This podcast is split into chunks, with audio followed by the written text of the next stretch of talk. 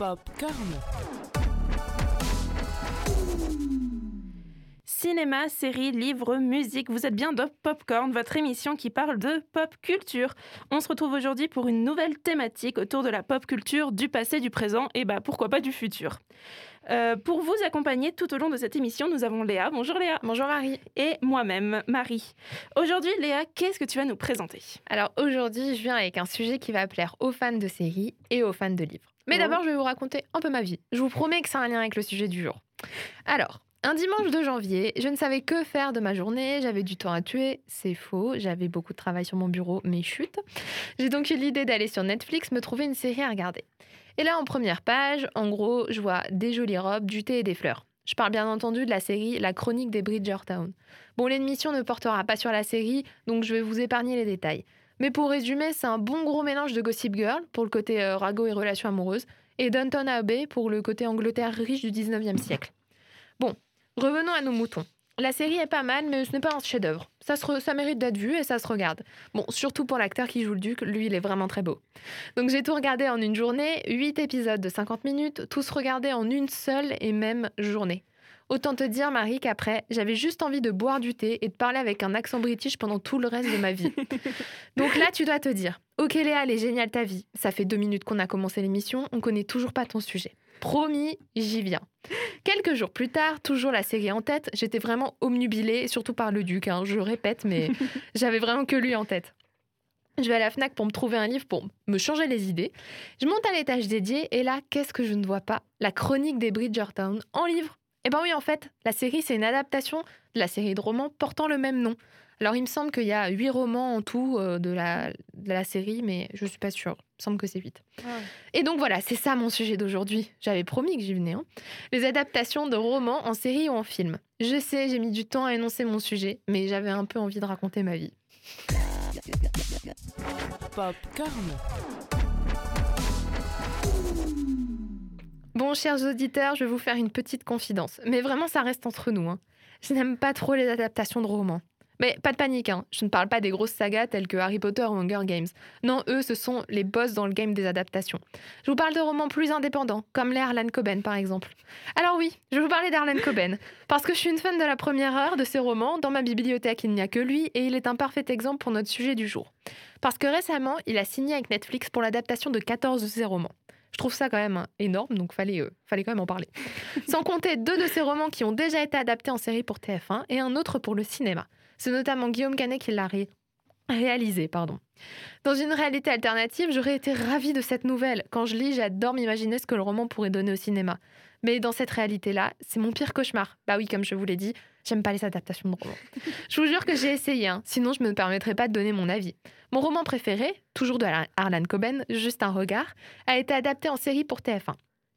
J'ai été déçue. Forcément, on ne peut pas suivre le roman à la lettre. Malheureusement, moi, j'aimerais qu'on fasse ça. Bon, le but, c'était de vous faire apprécier tout ça. Donc, si vous voulez découvrir l'univers d'Harlan Coben, sachez que sur Netflix, vous pouvez déjà retrouver deux de ses romans en série qui, se- qui s'appellent The Stranger et The Wood. Popcorn. Non, mais là, Marie, ça ne va pas, je vais perdre nos auditeurs. Pourquoi ça? Ben, parce que de base, je voulais parler des romans adaptés en série et j'ai divagué sur Harlan Coben. Mais bon, Harlan Coben, il me fait toujours quelque chose, donc je suis obligée d'en parler pendant des heures. Donc, donc bon, on va se reconcentrer sur notre sujet. Cette année, Netflix nous a offert de super séries qui ont cartonné. Autre que Bridgertown, Le jeu de la dame fait également partie du club des séries adapt... enfin, des romans adaptés en série. La série la plus regardée de Netflix est en fait issue d'un roman de Walter Tevis qui a été publié en 1983. Ce que je trouve génial quand un roman est adapté en série, c'est que ça rencontre et que ça rencontre un certain succès, c'est que les gens vont aller chercher Mm. à les lire par la suite et je trouve que ça favorise vachement l'imagination. Je m'explique. Par exemple, je suis en train de lire Orgueil et préjugés. Je n'ai pas vu le film avec Cara Knightley, mais quand je le lis, c'est elle que j'imagine. Donc du coup, ça m'aide un peu. Bon, je vais vous donner d'autres exemples de romans qui ont eu le droit à leur adaptation et qui ont rencontré un succès. Et vous allez être étonnés parce que même moi j'ai appris, il y en a certains, en fait, euh, on pense que c'est une série originale et en fait pas du tout. Donc en premier, on a La Servante écarlate. Ensuite, The Hundred, ou pour les bons français, Les 100. Game of Thrones. 11, 22, 63. Ça, c'est une très bonne série avec James Franco. Enfin, c'est plutôt une mini-série parce que ça s'est terminé qu'en une saison. Et c'est issu d'un livre de Stephen King. You, et oui, notre psychopathe préféré de Netflix est issu d'un roman, lui aussi. Je savais pas. Ah bah voilà. Il y a aussi 13 Reasons Why. Je l'ai dit avec mon plus bel accent en plus. Les désastreuses aventures des orphelins de Baudelaire. Bon, ça, c'est pas trop un- une surprise vu le titre que c'est adapté d'un roman. Et enfin, à la fin de ma liste, mais euh, la liste pourrait être euh, trois fois plus longue, il y a la vérité sur l'affaire Harry Kéber. Et le personnage de Harry Kéber est ici interprété par Patrick Dempsey.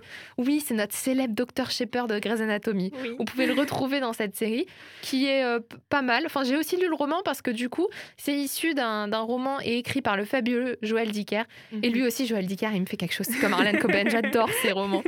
Donc du coup, j'ai aussi regardé cette série et euh, bah pareil, j'ai été déçue, mais bon, maintenant vous avez compris que j'étais un peu déçue des adaptations de romans. Mais vous pouvez euh, du coup d'ailleurs, ah oui, vous pouvez d'ailleurs retrouver une partie de sa biographie sur notre compte Instagram. Euh, voilà, mais je vous en Ouais. parlerai de lui dans une prochaine émission et, et de ses romans. Donc voilà, c'est un échantillon d'une grande liste d'adaptations. C'était pour vous présenter vraiment les, les séries les plus connues. Mais parce qu'il arrive même que le succès de la série dépasse celle du livre et quand nous- on en oublie que c'était simplement une adaptation. Mm. Donc voilà, et toi Marie, pour ou contre les adaptations?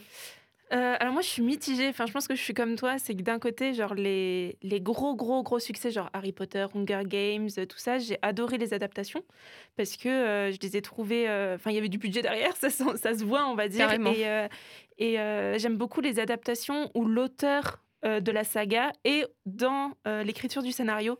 Parce que justement, en fait, il y a des choses, euh, ben, comme tu as dit, on ne peut pas tout mettre dans un film ou dans une série, mais il y a des choses importantes qui semblent importantes pour, euh, pour nous en tant que lecteurs que- qu'elle va remettre ou qu'il va remettre dans le scénario de la série. Et du coup ça, ça empêche de euh, bah, d'avoir une cassure on va dire au milieu de, la série. Euh, il y a ça et puis mais d'un côté je suis super contente. Par exemple là il y a une adaptation de Percy Jackson qui va être fait en série sur euh, Disney j'ai super hâte de la voir parce que euh, Percy Jackson c'est un- une saga littéraire que j'ai adorée et du coup, les films m'ont beaucoup déçu à l'époque. Le premier était, était génial, mais le deuxième m'a beaucoup, beaucoup déçu. Et du coup, j'ai hâte de savoir ce qu'ils vont faire, étant donné que l'auteur de la saga est dans l'écriture du scénario. Oui, quand il participe euh, au scénario, il me semble que du coup Joël Dicker, euh, dans euh, La vérité sur l'affaire Harry Kéber, a Mm. aussi participé Oui, au ça. scénario. En tout cas, il avait été invité avec Patrick Dempsey sur Quotidien, je me souviens. Donc, il, a, il avait participé. Arlan Coben, je sais que c'est sûr qu'il participe dans l'écriture des scénarios Ouais. parce qu'il a déjà écrit en fait deux séries originales pour Netflix. Ok. Donc, c'est pas du tout issu de ses romans, mais lui Ouais. a écrit le script.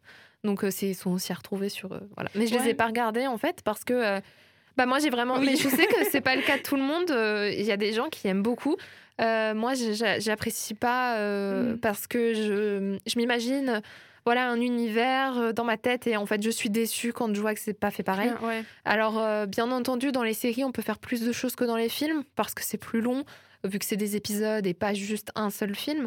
Mais même, c'est par exemple la vérité sur l'affaire Harry Kéber, j'ai même pas tout regardé. J'avais regardé, je suis Ouais. arrivée à la moitié, mais en fait, chronologiquement, les événements arrivaient pas pareil. Mm. Et quand j'ai lu le livre, qui est plutôt conséquent, c'est un très gros livre. Oui, hein. ouais, j'ai vu ça. Euh, il, fait, euh, il fait plus de 800 pages, je crois. C'est vraiment un très gros livre. Euh, les événements, en fait, comment ils se, chronologiquement, comment ils sont faits, ça prend tout son sens dans le livre. Ouais. Mais dans la série, ce n'est- c'était pas fait pareil. Et du coup, j'étais déçue. Voilà, moi, je suis, de ce côté-là, je suis un public très Mm. compliqué. Mais en général, c'est sympa de faire des adaptations parce que derrière, Oui. les gens vont aller lire les livres. Et, Et- puis, ça permet aussi d'ouvrir euh, à ceux qui vont pas lire les livres, justement, d'ouvrir leur univers. Totalement. Et ça, c'est super. Enfin, moi, je suis, du coup, je lis les- la saga Outlander depuis euh, pas mal de temps, vu qu'il y a quand même sept tomes et euh, des pavés. Euh, et je regarde la série en a, enfin, à côté, vu que en fait, je suis en avance sur les livres que par rapport à la série. Et la dernière saison, j'étais très mitigée parce qu'ils ont mélangé plein de livres. Et du coup, vu que c'est euh, une saga historique, c'était assez dur à comprendre, on va dire, quand on a lu les, les livres, parce qu'il y a plein de choses qu'ils ont zappé. Et du coup, tu es en mode, ouais, mais il y a des, des scènes qui, qui étaient intéressantes, quoi. Oui, Qui- c'est ça. Mais bon, Par manque de temps aussi, enfin, ils sont obligés de couper. voilà. Bien sûr, faut s'adapter aux médias euh, choisis. Mais euh, quand tu es un bon lecteur, c'est vrai que c'est compliqué. Alors, comme tu as dit, c'est vrai que hum, du coup, c'est bien parce que les, les gens vont, vont lire, enfin, ils s'intéressent du coup plus à la lecture. Là, j'en ai pas parlé parce que c'était un peu différent, mais la série Lupin, euh, donc c'est Dans l'ombre d'Arsène avec euh, Omar Sy. Euh, donc j'ai regardé cette série, c'est vraiment une très bonne série. Ouais, je connaissais pas du tout les livres Arsène Lupin. Alors quand bien même la série n'est pas une adaptation du roman, vu que euh, dans la série, en fait, dans la réalité dans laquelle ils sont, euh, le roman existe en tant que roman. Donc euh, c'était très bien fait et, euh, et, du coup ben j'ai fait comme à peu près tout le monde parce que les ventes des livres d'Arsène Lupin ont augmenté et ouais je me suis mise à lire. Enfin je, je, compte le lire quoi parce que je connaissais pas du tout. Mhm. Ce, ce, roman. Donc, mais, mais, tu vois, moi, contrairement à, toi, là, c'est que, par exemple, la, chronique des Bridgerton, je la lirais pas. Non, moi non plus. Parce que maintenant, non, mais parce que maintenant, j'ai la série, j'ai adoré la série. Euh, bon, euh, tout ce truc de réalité historique qui n'est pas là, mais euh, j'ai adoré sinon le, contexte qu'ils ont mis, la série en général. Mais du coup, j'ai pas envie de lire les bouquins parce que déjà, les personnages, je vais plus me les imaginer, étant donné que maintenant, je vois les acteurs sur les personnages. Et puis, d'un côté, j'ai tellement été dans la série que j'attends que c'est comme si j'attendais la suite, en fait, les, les, mhm. les prochaines saisons. Et, euh, et, du coup, j'ai pas envie de me spoiler. oui. C'est juste du spoil. Parce qu'il me semble en plus que, euh, pour le coup, donc je les ai pas lus non plus, et pareil, je compte pas les lire parce que je trouve que la, la série était très belle visuellement mm. regarder. Donc maintenant, je, effectivement, c'est comme toi, je pourrais pas. Euh, après, m'imaginer les acteurs dans le rôle, pas du tout. Comme j'ai dit, moi, ça m'aide d'un côté. Mm. par exemple, pour Harry Potter, je m'imaginais les acteurs. Parce que quand j'étais petite, j'ai d'abord vu les films avant de lire les livres. Donc euh, voilà, mais ça m'a pas du tout posé problème, au contraire. Mais euh, là, pour euh, les Bridgerton, il me semble que ça a suivi en fait le roman à la lettre. Oui. Parce que les gens ont pu faire des théories sur la suite qui commencent à se vérifier. Par exemple, que la saison 2 va porter sur un personnage autre de la famille Bridgerton. voilà, et c'est les romans, en fait, ça se passe comme ça. Donc, bah pour le coup, ils ont suivi. il me semble même que l'auteur qui est une femme. Alors, j'ai pas du tout son nom, mais euh, elle était euh, sur le tournage aussi. Donc, euh, oui. donc c'est que ça doit suivre le, à la lettre parce qu'il existe aussi, bon, pareil, je l'ai pas mentionné, mais du coup, je le dis là, il existe aussi des séries qui sont adaptées d'un roman mais qui ne suivent absolument pas le roman. Oui. Alors voilà, on parle de Gossip Girl notamment. Oh Gossip Girl est issu d'un roman, mais il n'y a absolument rien en commun avec les romans. Les, les, gens n'ont pas pu en fait se spoiler les histoires parce qu'il n'y a, rien du tout en commun, sauf le nom des personnages. C'est tout. Il n'y a rien d'autre en commun.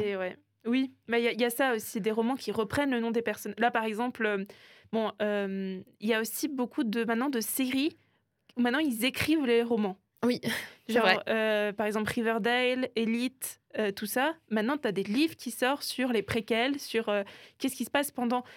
J'ai beaucoup de mal aussi, hein, parce que. Oui, ce principe-là est encore plus, plus bizarre et plus différent.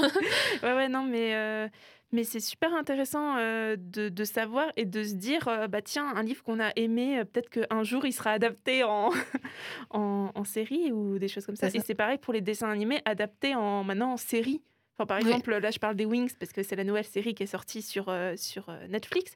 Mais c'est intéressant de, de voir en fait un peu nos dessins animés d'enfants être euh, remodelé en série. Alors des fois on est d'accord, des fois on n'est pas d'accord, mais euh, par exemple tous les dessins animés de Disney qui ont été, euh, qui vont être ou qui sont réadaptés en film, il y en a beaucoup. Moi je les ai beaucoup aimés parce que justement il y a beaucoup plus de choses dedans.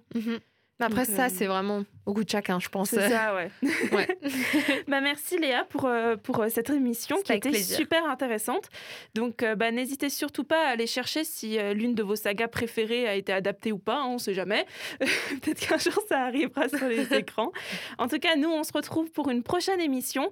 Et n'oubliez pas, hein, si vous voulez un peu nous suivre sur Instagram et Facebook, popcorn.radio.